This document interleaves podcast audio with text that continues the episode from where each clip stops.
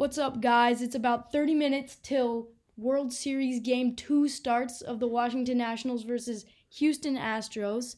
And everyone in DC is really hyped right now. First time since 1933 they've been in the World Series. They won Game 1 yesterday against Gerrit Cole, who has been virtually unhittable this postseason, .40 ERA, and hasn't lost since May 22nd. We handed him his first loss since then. And it was a great perf- team performance.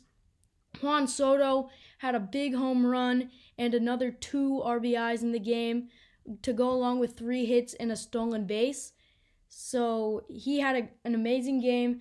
Ryan Zimmerman had a second inning moonshot to center field to put the Nats on the board. And Scherzer went five innings, gave up two runs, struggled a little bit, but got it done, got the win, and the Nats got out of there 5 to 4 yesterday.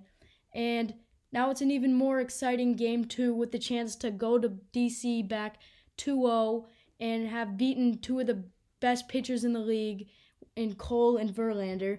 And we have Stephen Strasburg on the hill tonight who is absolutely dominant, has not had a bad postseason performance in his career yet this far, and he's been great. He was great in the Dodgers series. He pitched really well in the Cardinal series, and today he's going to try to put the Nats up 2 0 to head back to DC for three more games.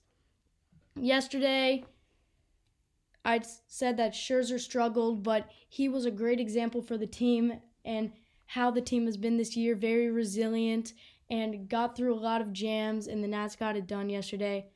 Big game today, and so now I have some predictions, and I'm actually going to bring in my brother Brooks in a little bit. So I will give my prediction first.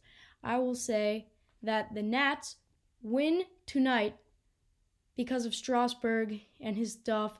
Changeup, curveball, fastball will just be overpowering for the Astros. And Verlander will give up two first inning runs. I don't know how they will be scored, but he will give up two first inning runs, and the Nats are going to win five to three. And now I have Brooks who's going to make his prediction. So, Brooks, for the first time on the podcast. So, what do you think is going to happen tonight? I think Strasburg is going to have a decent night. I think Verlander is going to let up only a few hits. And I think the final score will be 3 to 1 Astros. So, you think the Astros will win tonight, series tied 1 to 1. What do you think the World Series prediction is going to be? I think the Nats will win in 5 games. So, that means the Astros will only win one game and then the Nats will win 3 straight. Three straight at home in front of the home crowd. I like it. I think the Nats will win in 6 games.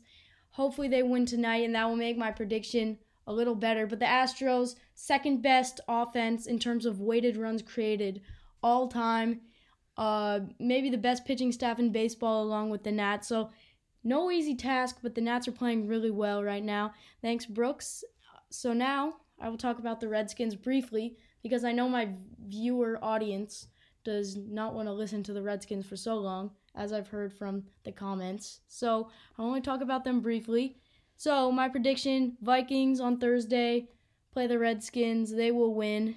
And I think Case Keenum, it will be his last start before the organization is fed up. And they put in Dwayne Haskins, finally, after this week, I believe. And Kirk Cousins will play our old friend Kirk Cousins, and he will be very Kirk Cousins like and throw two picks, but Dalvin Cook will support them in the run game and he'll have two or three TDs by himself and the Vikings will blow us out of the water. But it might be good because Haskins might come in from that. So now I'll talk about fantasy football for a little bit. Uh, two waiver wire pickups I really like for this week.